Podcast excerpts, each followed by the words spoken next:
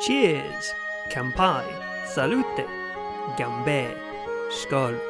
Prost! Hello, and welcome to the Drunken Storytellers podcast, where I tell folktales and folklore from around the globe.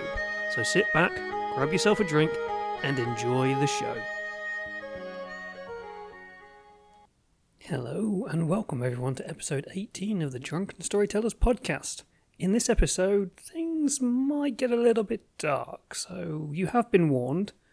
It's not so much content warning, but the story is a little bit horrifying, shall we say.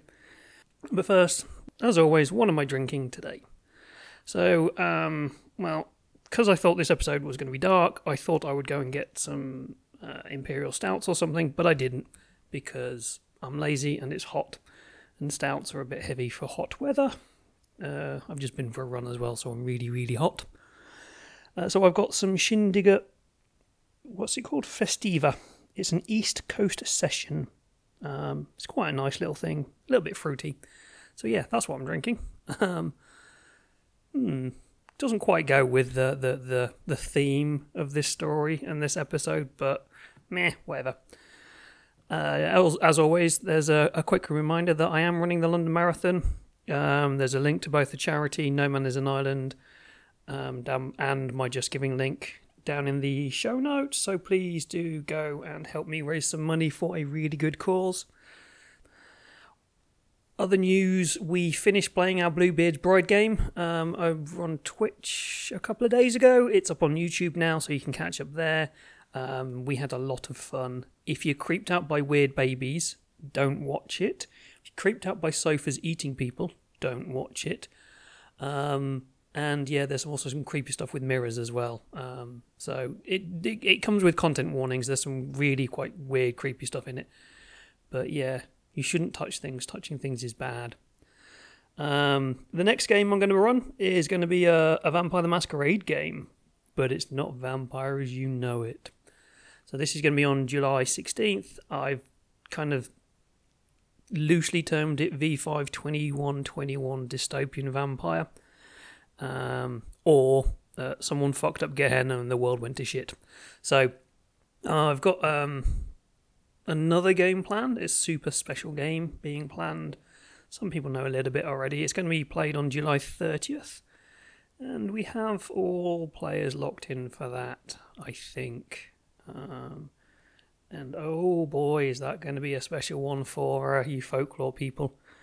Um, other news I found out today, yesterday, this week anyway, um, that I'm going to be giving a talk at this at July's Rural Gothic Cult event. So keep an eye on their Twitter and you'll uh, you'll see the schedule come up and what I'm going to talk about there. So that should be fun. Anyway, on to today's episode. I'm going to start by telling you a tale. A true tale. Every word of what I'm about to tell you is true, and happened as is told. You have been warned. Something wakes me. It's still dark outside, and my eyes only half open. My ears prick up. No sound.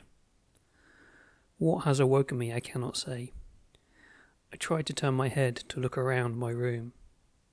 It won't move. Then I feel it. The pressure pushing down on me, crushing my chest, pinning my body to the bed. My arms and legs unable to move. Even my fingers and my toes are still. I can move nothing but my eyes. My breathing is laboured as something forces the air out of my lungs. The pressure on my chest is rising, and I sense something in the room with me. Is it the thing pinning me down? Or is it the dark shape in the corner of the room? That was there a minute ago, wasn't it? What is holding me down? I have been down by someone before. There are always movements I can make. Why can't I move now? Is that a shadow on my chest? Are those dark hands holding my feet? Where did that shadow in the corner go? panicked now. I try to scream, to warn away these things, to let them know I'm awake and see them. Maybe somebody will hear me and help. But it's not only my limbs and body that are controlled and trapped, but my vocal cords are as well. I cannot move my mouth and make the shapes I need. I cannot control my vocal cords to make the right sounds. The sound that escapes is a forced, terrified moan. Not a scream, no louder than a normal voice, as I can't put any force behind it. Not loud enough to raise attention of anyone outside. Not loud enough to scare away the thing pinning me to my bed. A shadow creeps over me, leaning over me. Are those claws reaching for me?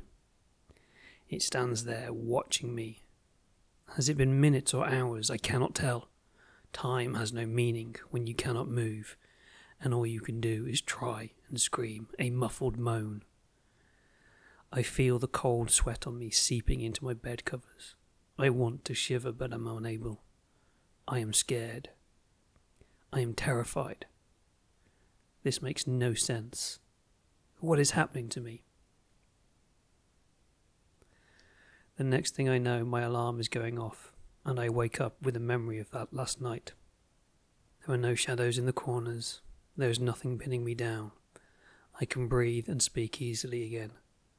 My throat is sore and hoarse from the attempts at screaming, and my bed is still damp from my sweat. So, that is a true story. And I know it's true because it happened to me. And it's not happened just once, but has happened many times. That is how my mind and my body portray what is more commonly known as sleep paralysis.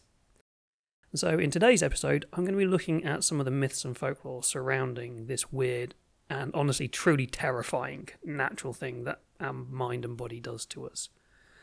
It is truly terrifying. Um, If you ask anybody who has shared a bed with me or been in the same building as me, not same building, same flat house as me, when I've had one of these things, they can quite easily attest to the noises that I make. Uh, they're not pleasant. So, um, as I was looking into this, there is there's a whole host of scientific studies out there on sleep paralysis, and they are really cool and interesting to read. Um, and I did kind of go down a little bit of a rabbit hole, as as I tend to do. You know, I get distracted and all that kind of stuff, um, on things kind of what causes it and, and ways to prevent it and help it and stuff like that. Currently, as far as I could tell, no one really knows what has caused it, what causes it, but it kind of might be related to a dysfunctional R E M sleep cycle. And there's also connections with lucid dreaming, lucid dreams and narcolepsy. But this is not a science podcast. It's about folklore. So let's have a look at how sleep paralysis has been viewed across the world in folklore and mythology.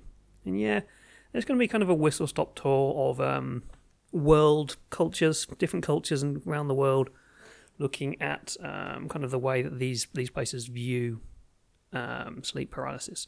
It is a worldwide phenomenon, and it is believed somewhere, somewhere between... This is a stupid number. I think it was somewhere something like five to fifty percent of people suffer from sleep paralysis. The and something like five percent suffer it regularly, and up to fifty percent maybe have it once or twice in their lifetime. I don't have it regularly. I say maybe once every eighteen months to two years, something like that. But it, it's enough that I know, and I, I I dread it happening to me because it's fucking horrible. So, um, as you can tell from that little story that I read there, you can tell you can you can see why some people refer to these as sleep demons.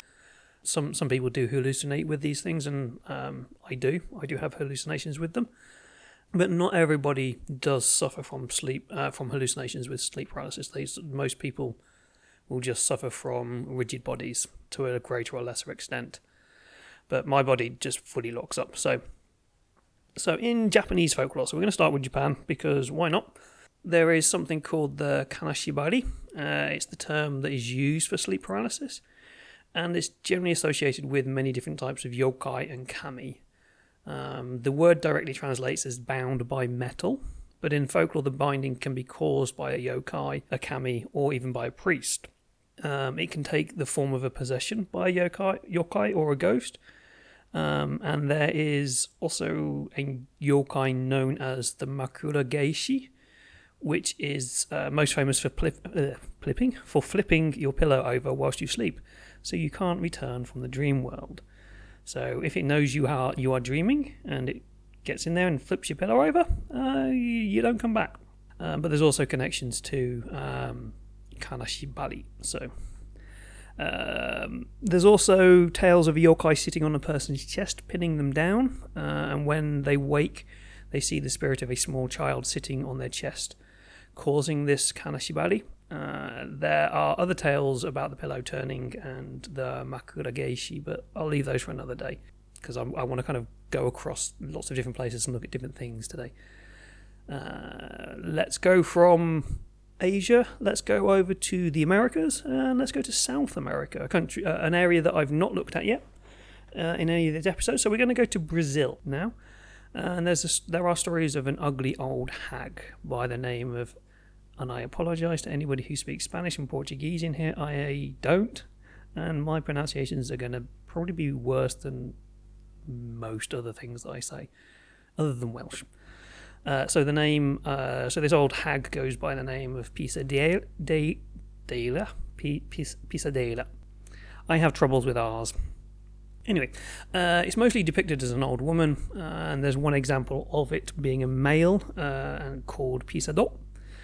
She generally is seen with long fingernails and sits on rooftops at night, waiting for people to go to sleep. Once they do, she will come down and trample on your chest. The original tales and etymology of this nocturna oppressio, as the Romans would like to call it, come from Portugal. Obviously, we know Brazil is populated was populated by Portuguese, so kind of makes sense. Um, there are connections made with an old Portuguese world, world word called pesadelo, which means nightmare, or from the Spanish pesado, meaning heavy, and pesadilla, meaning nightmare. The pisadeira uh, could come from the Portuguese folktale. This is from the folktale uh, Fradino de Mau Furada, which, according to Google Translate, means Little Friar of the Pierced Hand. The friar is a small elf-like creature who sneaks into houses and sits on people's chests whilst they sleep. So you've got the sitting on the chest, um, and there's also they both wear red hats, but from the stories that I could see, that's probably as close as the similarities go.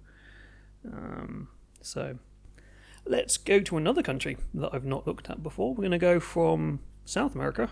We're going to go to North America, and then we're going to go further north. We're going to go to Canada. Oh, you've not looked at these yet, and I am a little bit... I don't know enough about the Inuit peoples of Canada and kind of their ideas of sharing tales, but um, I, I saw I found a few sources where there are there are elders of the Inuit tribes have given interviews and told these stories. So I've taken this information from one of those places where it's The, the elders of the tribe have consented to their oral tradition being written down.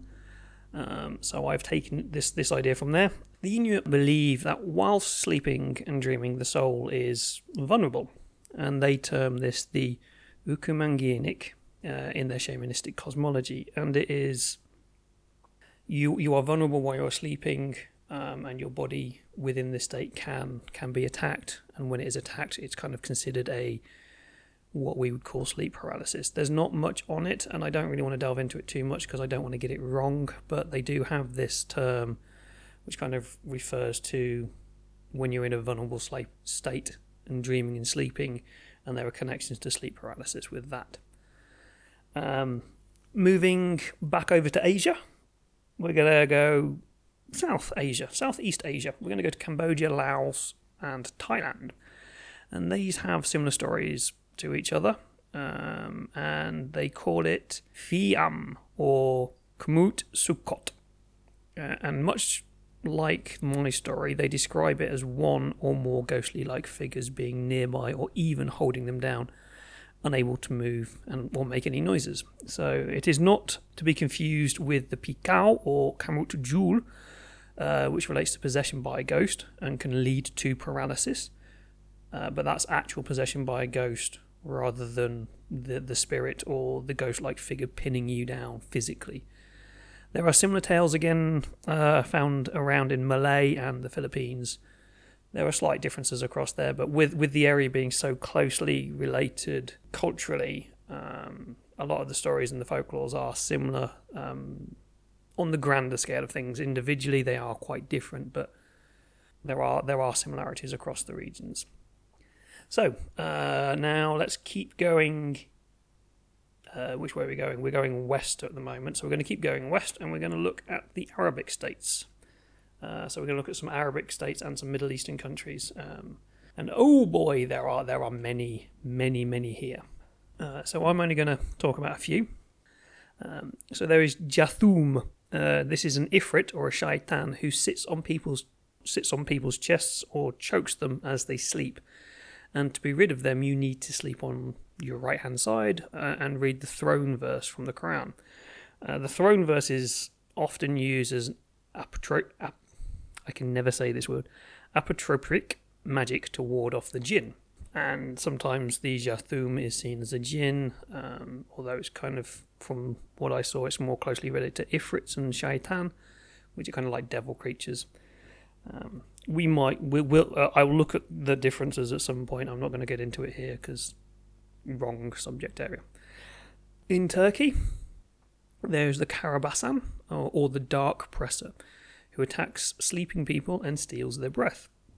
In Persia, there is the bakhtak, which is a goblin ghost-like creature who, again, sits on your chest. You're getting a theme here that there's a lot of things that sit on your chest, because you are pinned down and you can't move, and the easiest way to pin someone down is to sit on your chest.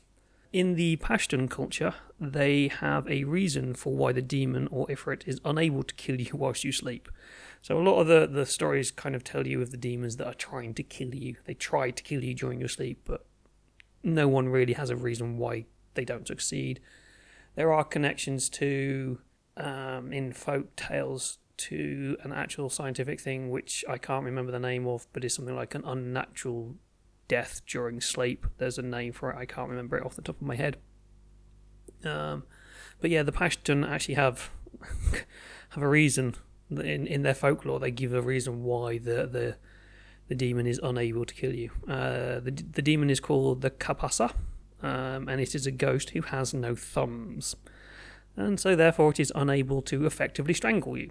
Um, I can still imagine actually not having thumbs, and also having done mixed martial arts and Brazilian jiu-jitsu and things, you don't necessarily need thumbs to choke people. But at least they've thought about this. They've thought about, oh, okay, yeah, there's a demon on us, but it's unable to kill you. How how how can it not choke you? Oh, it's got no thumbs. So I kind of like that. That's kind of cool. Kind of a nice little bit of information there. So those are just a few examples from around the world. Uh, nearly every culture from every aspect and, and place in the world has some story or folklore connected to sleep paralysis in one way or the other, and it is generally a demon sitting on your chest in some way, shape or form. They are all similar, and the most well-known folklore around sleep paralysis I've kind of left till last, as I guess probably most of you already know about this. But I'm going to give it a quick once over, and then I'll leave you be. A bit of a short episode today, a bit quick and roundabouts, but as you might tell, my voice is a little bit croaky. I'm absolutely shattered and worn out, so I'm just going to do this one quickly.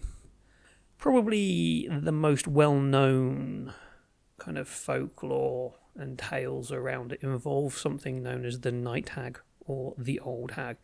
If we consider the uh, the name that I can't pronounce because it's Portuguese, the Pisadeira. Um, that's an old hag, so that's an example of this this idea. Um, and this is just, it's basically a catch-all term for everything. Um, it's more it, it's more of a recent term, and the phenomenon was originally called The Nightmare, before that obviously became to mean bad dream, horrible dream and all that kind of stuff, and actually become nightmare itself. Uh, the epitome of the nightmare can be seen, uh, the epitome, not epitome, the epitome of the nightmare can be seen in the seventeen eighty-one painting by Henry Fuseli entitled The Nightmare. Yeah, it's, it's a little bit creepy, this weird, creepy demon thing sitting on someone's chest staring out of you. Probably the creepiest thing about it, though, is the bug-eyed horse in the background. I've talked about the nightmare. Now, why, where does the term nightmare come from? Well, it comes from the the the German, Scandic, and Slavic folklore creature known as the mare that attacks you in the night, hence nightmare. Um, it is a malevolent creature who rides your chest at night, giving you bad dreams. The mare could also ride horses and would mess with sleeping horses or men and leave them with something known as mare locks, which is kind of like tattered and tied up and tangled hair, a bit like dreadlocks, but what you get if you sleep with uh, wet and damp hair in, in the woods and stuff. She's also said to be able to do that to trees as well. Um, the mare is mentioned in quite a few of the Nordic sagas. So in the Inglinga saga, uh, Hulda summons one to kill in, to kill King Vanlandi Svegson for forgetting about his Finnish wife. Which is fair, it's like you've married someone, you've forgotten about your wife. I think bad shit should happen to you. But you know I'm not going to do much on the sagas up here because you can find a million of them all over the place. And if you want a really good place to go and listen to the sagas, I recommend the Myth, Lore and Legend podcast and Siobhan and all her work there. It's she she does really good retellings of them. So yeah, go check her out. Um, so in that's that's kind of like the German Scandic stuff. So in Polish folklore, the mare or Zmor is connected to a winter demon or goddess called Marzana. There are ways you can tell someone is a mare in Polish folklore, such as being the seventh daughter. It seems a little bit harsh that just because you're born seventh, you're now an evil creature, but I suppose you can kind of connect that to the idea of the seventh son of the seventh son being a wizard and all that kind of stuff, which we'll look at one day. Um, if your name is mispronounced during your baptism, you will become a mare. Again, that seems a little bit harsh. If if if the priest has been out the night before and is uh, all distracted while he's doing this thing and your name is mispronounced, you're, you're screwed. Uh, if you have multicoloured eyes or a unibrow as well, that that kind of a tell, tells the world that you're a mare. Uh, I'm not too sure on that. I have, uh, one of my eyes has a different colour in it. So I'm not got two different coloured eyes, but there's a little band in one of my eyes that is a different colour. Does that make me a mare? Am I going to get up and dance around on your chest at night? Well, something's dancing around on my chest at night, so maybe it's fair game that I do it to someone else. Uh, it's believed that the mare could shapeshift into both animals and inanimate objects as well, and that it could drain people as well as cattle and horses of energy or blood. So a little bit vampiric there. Kind of cool. There are also ways that you can protect yourself from the mare um, in Polish and uh, Slavic folklore. So one of the, some of the ways that you can do this is by drinking coffee before sleeping, apparently. Though uh, I guess the way that that protects you from the mare is it just keeps you awake so you don't sleep and it can't dance on your chest because you're not sleeping. Um, you can sleep. Oh, no, you can steal their hat because um, mares wear a hat, so you can steal their hat. That stops them from dancing on your chest. Don't know what stops them from stealing it back while you're sleeping and then dancing on your chest even harder, but... Um, you could sleep with a scythe, which sounds possibly like a really bad idea. Um, one wrong move while you're sleeping could uh, end up with bits of your body chopped off. And oddly, and probably the most disgusting thing to be mentioned in this episode of the podcast, I've I've mentioned other disgusting things in other things, like the Dragon of Wantley, and this kind of harkens back to that. Uh, apparently smearing shit on your front door will uh, stop the mare coming in. I think that's going to stop a lot of people coming into your house. But yeah, uh, with that last pleasant image in your mind, minds, I'm going to leave you for this episode. So please do like and subscribe to the YouTube channel. Follow me on Spotify and Apple Podcasts and all those kind of places. Rate and leave comments on Apple and share it around uh, on the socials, as this is the best way to promote me. And do let me know what you think. You can find me over on the socials, so on Twitter I am at the drunken store one, uh, Facebook The Drunken Storyteller. You can email me at the drunken storyteller U K at gmail dot com, send me suggestions and topics and stories to cover and talk about and things. Reminder again, I am running the London Marathon and I want to kick cancer's ass, so help me raise money and kick cancer's ass, please. You can also go check me out over on my other podcast over at Darker Days Radio, where we talk about horror-themed R P Gs, uh, mainly based in the world and Chronicles of Darkness and the Warhammer R P Gs as well. So, well, the drink has run dry, and all that is left for me to say is thank you, and sweet dreams, my friends.